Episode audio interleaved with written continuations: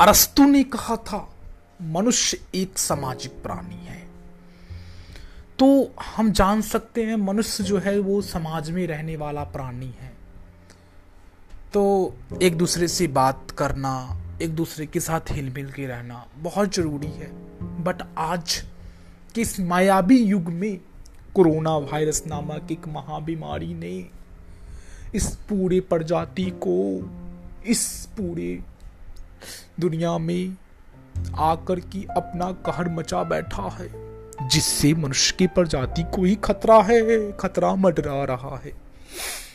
तो जहाँ तक कि अरस्तु बाबा कह गए थे, मनुष्य एक सामाजिक प्राणी है, आज हम लोग समाज में रह नहीं पा रहे हैं। डर लगता है बाहर निकलने से।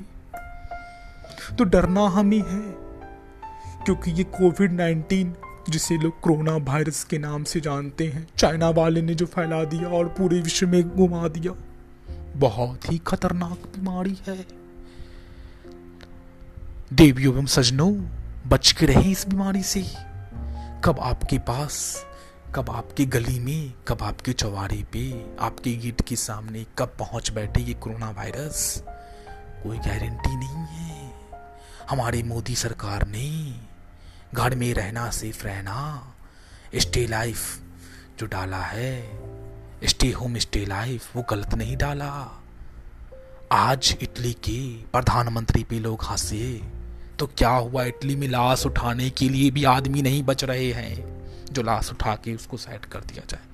लेकिन हम आप लोग से गुजारिश करते हैं कि अपने घर में रहें सेफ़ रहें, सुरक्षित रहें। जिए, खुद जियो, जीने दो। क्योंकि यहाँ एल वाली बात नहीं है, ज़िंदगी के साथ भी, ज़िंदगी के बाद भी। ये चार दिन की ज़िंदगी है। ये चार दिन की ज़िंदगी में अगर हम कुछ दिन लॉकडाउन में अपने आप को बंद रखें तो बहुत अच्छी बात है।